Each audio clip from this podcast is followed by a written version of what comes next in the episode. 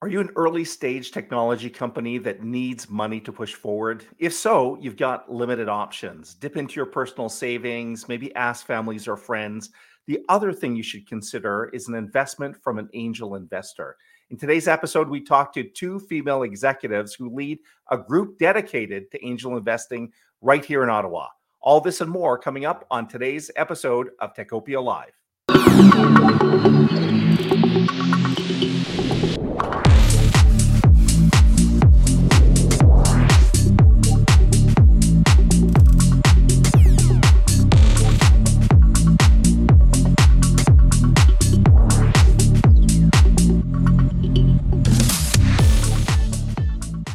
I'm Michael Curran from the Ottawa Business Journal. Welcome to Techopia Live. This is a regular podcast from OBJ that focuses on executives from next generation technology companies. We shine the spotlight on up and comers, and we mm-hmm. keep you updated on the established players, all with a goal of keeping the tech sector informed and connected. Listen, we got a great episode for you today. We will be exploring the world of angel investing right here in Ottawa. Yeah, that's correct. Ottawa has its own a group of angel investors uh, right here. And the group was founded in 2009 and brings angel investors together with investment ready companies, most commonly early stage tech companies that are looking for capital. So let's meet our two guests now. First off, we've got Suzanne Grant, the executive director of Capital Angel Network. Hello, Suzanne. Hey, Michael. Thanks for having us back. We're just delighted yeah. to be here. Yeah, you are returning. That's right. But you and, and you know what? Actually, Jennifer's coming back too. But mm-hmm. we don't typically have both you together. So here's Jennifer Francis, the chair of Capital Angels Network as well. Hi, so it's two, great to be here. Two for the price of one today.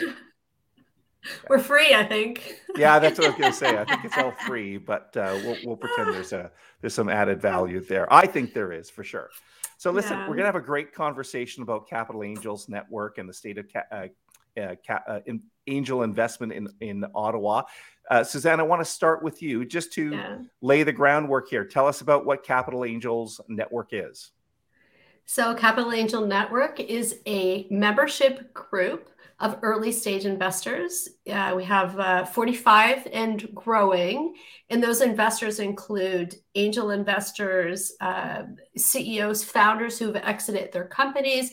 We have venture capitalists from as far away as Toronto and Montreal who are also in our membership, and groups like Ontario Centers of Innovation. So it's really a mini ecosystem with, within our membership, really devoted to elevating and helping entrepreneurs uh, get to commercialization to provide not only investment, but also mentorship. Uh, since 2009, uh, there's been uh, 65 million in investment. In over the last two years, we've done 15 million in investment. That's the members themselves that do the investment. That's pretty cool. That's pretty yeah. cool. And that's a that's a big impact, uh, particularly when you consider that you're you're investing in very early stage companies at right. a very critical point in their development. Right. Um, Jennifer, and I'm going to ask you. So uh, let's talk about those companies a little bit. Um, uh, we just announced at 40 at uh, OBJ the 40 under 40, and uh, I think, if I understand correctly, Jennifer, we've got some uh, some companies that have benefited from Capital Angel Network. Yeah, for sure. Um, we were pretty excited to see the list. Uh, so we had leaders from three of our portfolio companies. Um, so Wellbe, uh, BlueWave.ai, and Food Cycle Sciences all had leaders nominated for the top 40 under 40, and also our own Matt Henley, who's part of the uh, the CAN group and manages our deal flow. That is awesome. Yeah, yeah that that's great to see uh, to see 40 under 40. And I just want to add, we also a couple weeks ago we were at the um, IO Accelerator graduation party, and we got to watch six of our portfolio companies graduate into the IO Scale Up program. So, and IO is Invest Ottawa for those who are. Yeah, that was a pretty cool event for sure. And yeah. the caliber, by the way, Jennifer, that's what you're saying of of companies that was up there on the stage was pretty exa- was pretty extraordinary. Yeah. Jennifer, I want to stick with you for a second. We know that um, we've got a strong, robust uh, tech sector here. As for the investment climate, things have really changed, right, Jennifer? So, yeah, I mean, if you go back earlier in the pandemic, we saw these amazing valuations uh, for a lot of early stage companies, and and the the floodgates, floodgates, so to speak, were open from a funding perspective. But tell us about what it's like today. Well, it's uh, it's certainly shifted a lot. Um, you know, I think back to the start of the pandemic, and everybody was kind of panicky that money was going to disappear, and then that didn't happen. And in fact, through the pandemic, valuations rose, money was free flowing. Um, you know, lots of capital uh, at all stages of the ecosystem, and of course, the public markets were high. Uh, and then in the last year, we've seen, particularly in the tech sector, the public markets have come down, and you know, then the later stage investment valuations started coming down to match the public markets, and we're seeing that flow down through the pipeline down to the early stage of investments. Uh, and uh, and now money's getting pretty tight. So you know, it's taking much longer. It's much harder uh, to raise with the VCs right now. Okay. And um, and, and, uh, and, just from an angel perspective, it's really interesting. Um, you know, as angel investors, you know, when the valuations got really hard, high, it was kind of tough. People were coming in trying to do their first raise with valuations, you know, that years, you know, a few years ago would have been, you know, three to seven million. All of a sudden, they were coming in at 10 to 20 million as, as the early valuations. Um, okay. So now valuations are coming down, it's, which is much better for angel investors. And yeah, it's it's a little counterintuitive in a way, right? Because the valuations come down, the deal size gets a little bit more palatable for for your angel investors and they're more likely to invest. Is is that what i'm understanding? Yeah it just becomes it becomes easier to get in on uh, on opportunities. And then from a founder perspective um, they're looking to make their money last longer so they're building you know a, a, good founder will be looking at you know when money's tight you want to get further along um, with the money that you raise. So you get a different um, a different type of growth pattern uh, during the down cycles than you do during the up cycles as people try to do more with less. Yeah. Um, and all of that means that you know from an angel investment perspective you're getting in at a better valuation you're seeing your company make more progress on the investment that you made. Um, so it can it can be very very fruitful for angel investors in this type of climate. So we shouldn't conclude, Jennifer, that sim- simply because the investment climate tends to be a little bit uh, foggy or negative right now, we shouldn't conclude this is a bad time for either invest angel investors or for local companies early stage looking. Is that is that a, a reasonable conclusion? Yeah, I think that's fair to say, and I think um, you know if I was a founder, I'd be thinking more about uh, how much progress can I make with 500,000 or a million, you know, and it might be t- take me longer before I get 5 million or 10 million or, you know, we've had rounds in Ottawa of, you know, 65 or 100 million. Those, those are likely to take longer. So I have to, you know, I have to have a slightly different growth strategy. But once you've figured that out, it can be very successful. Yeah, I, I think they, they kind of t- tend to uh, lower their burn rate in that. Yeah. Suzanne, I want to come back to you. So if there's someone watching this, uh, listening to this episode, potentially they know someone. What types of companies should be um, uh, should be approaching CAN, the Capital Angels Network? So our investors look for companies that have potential to grow to $100 million in value. We also look for companies that are tech or tech enabled and have demonstrated some traction. Uh, there's a lot of creativity right now on how to use uh, to use uh, technology. So we're seeing that uh, really executed across a lot of verticals. Uh, one more thing to add, though, I think the investors are looking more carefully. There's a bit more scrutiny right now, and they also have more choice.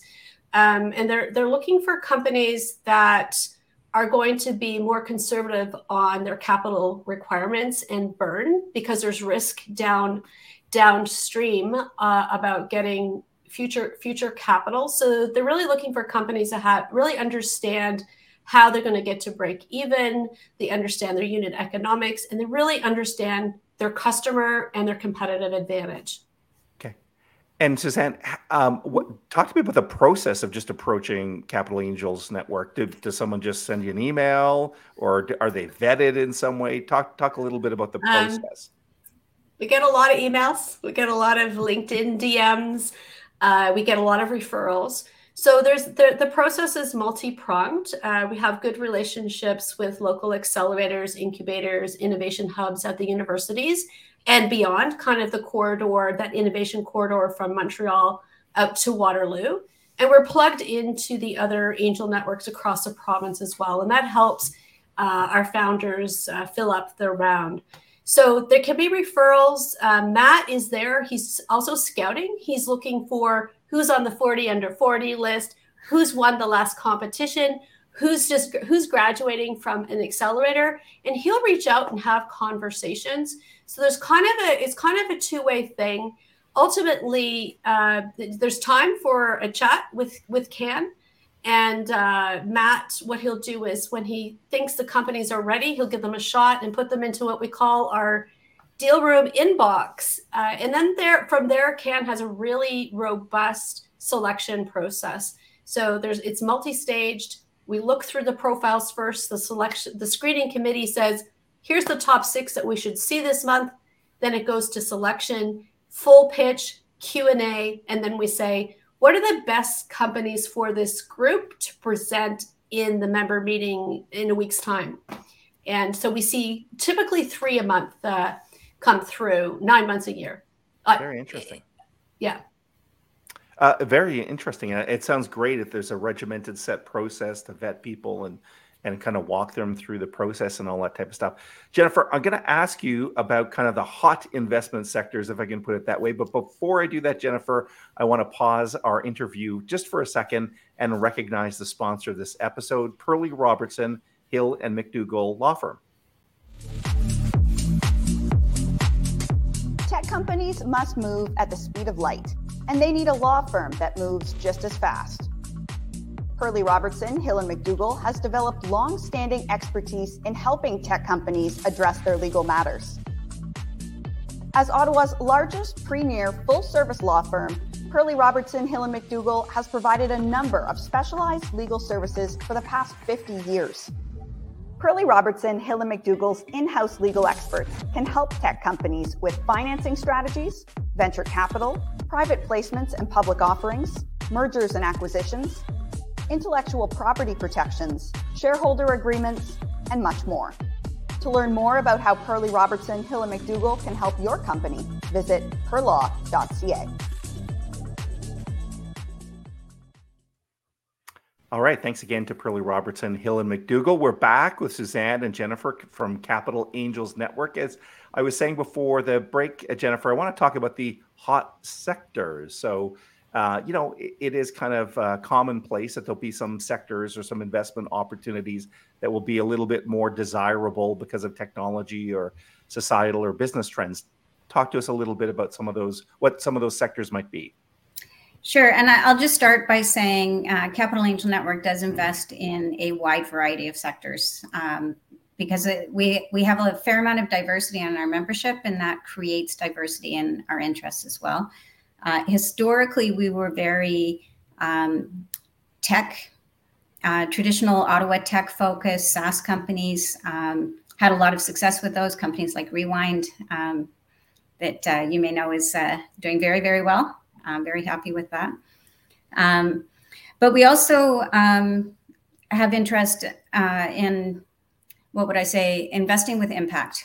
Um, and so, looking at the impact, I mean, impact can be lots of things. Uh, we certainly, uh, through investment, create a lot of jobs and employment in the region. And so, there's impact economically, obviously, and uh, uh but also impact from a sector perspective. So, uh, clean tech, life sciences, health tech um, are big, big sector focuses with many of our members as we move forward, uh, looking at that. And then, I don't know if you played with ChatGPT yet to see if it can help you with your life. But um, obviously, the you know the impact of, of Chat GPT and technologies like that is fairly high. That question comes up: how are how are companies that are presenting adjusting to AI? And I would say um, that really hits all sectors. We're seeing you know how do you uh, bring in ai into your health tech solutions how do you bring ai into your clean tech solutions um, and so that I, I, would see that sort of as a cross sector, but certainly the hot topic. I think everyone's uh, done their little chat GPT research thing.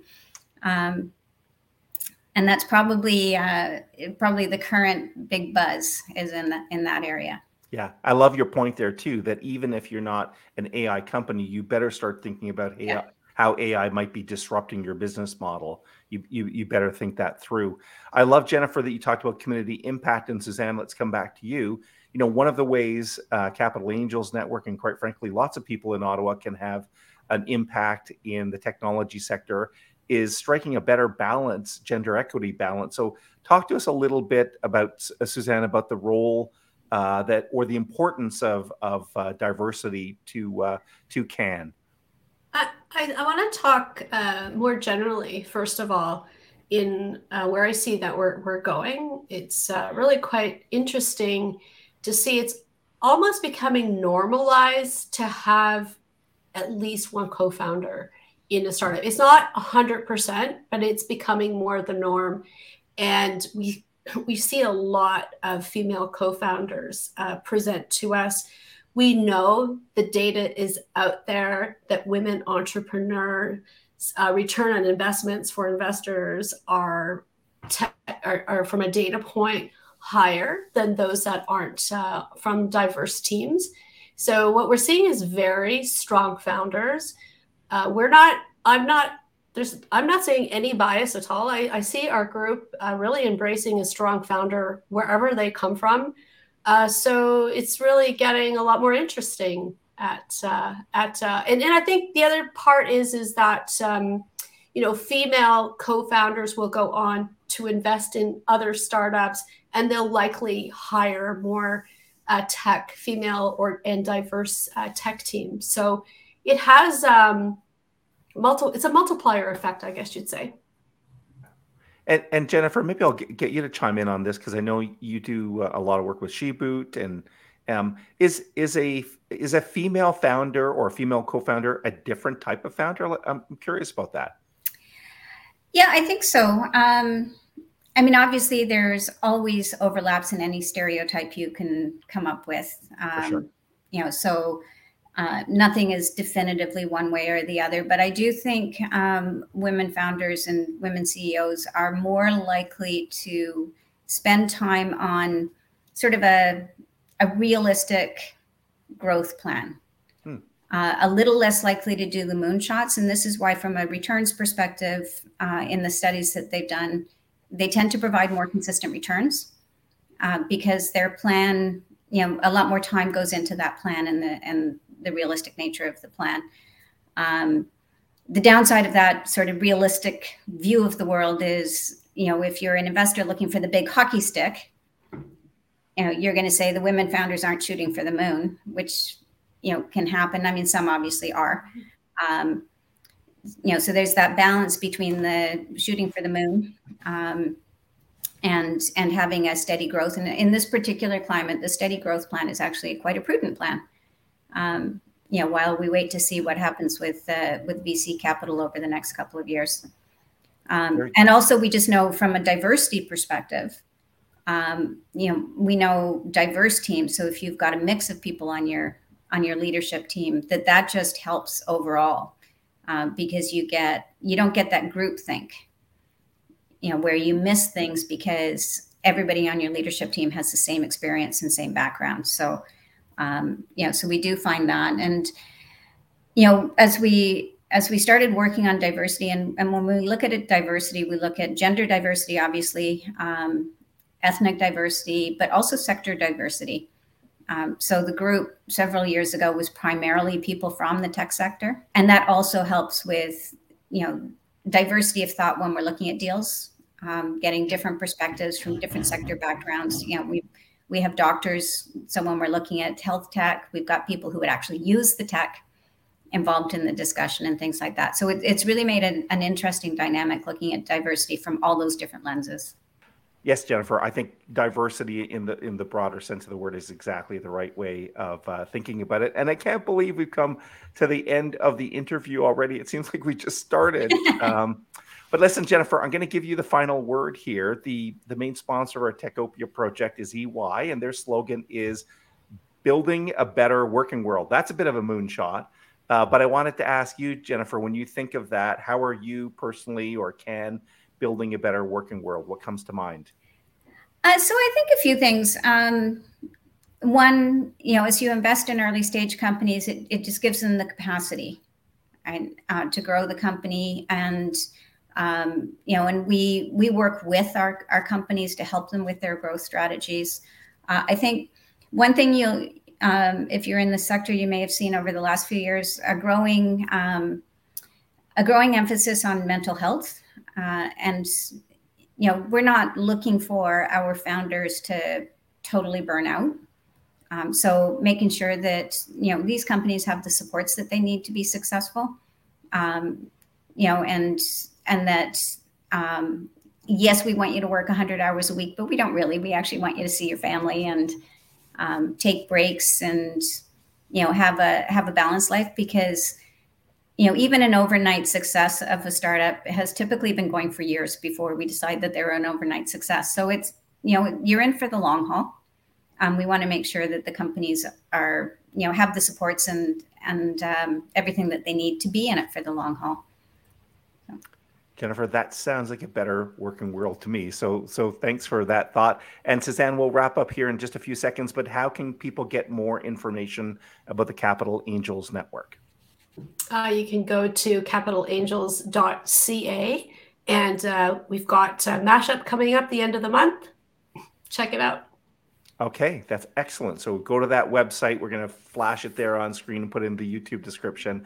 So listen, uh, Suzanne, Jennifer, thank you so much for uh, joining us. Thank you for what you're doing to help sustain uh, the technology ecosystem and encourage these early stage company. It is critically important. Thank you again.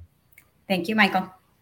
Thanks. And that Michael. was yeah, that's uh, uh, Jennifer and Suzanne from Capital Angels Network. Thanks to again. Uh, before we wrap up, let's take a look at some of the other great companies that are supporting Techopia. Techopia is brought to you by many great sponsors, such as EY, building a better working world. Number Crunch, offering virtual CFO services for SaaS companies. Perley Robertson Hill and McDougall, a leader in business and technology sector law. TD Bank, specialized programs for technology companies the University of Ottawa Faculty of Engineering, creating the next generation of technical talent. Techopia is not only a podcast, we post new articles daily at obj.ca slash techopia. And if you're on YouTube, please subscribe and click the bell icon.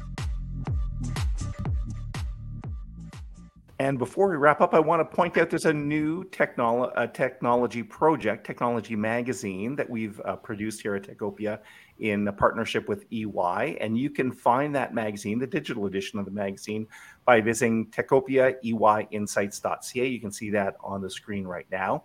I want to thank you for tuning in today and helping uh, stay connected and informed with the local technology sector. Let's keep building Ottawa's technology utopia that's Techopia. See you soon. Bye bye.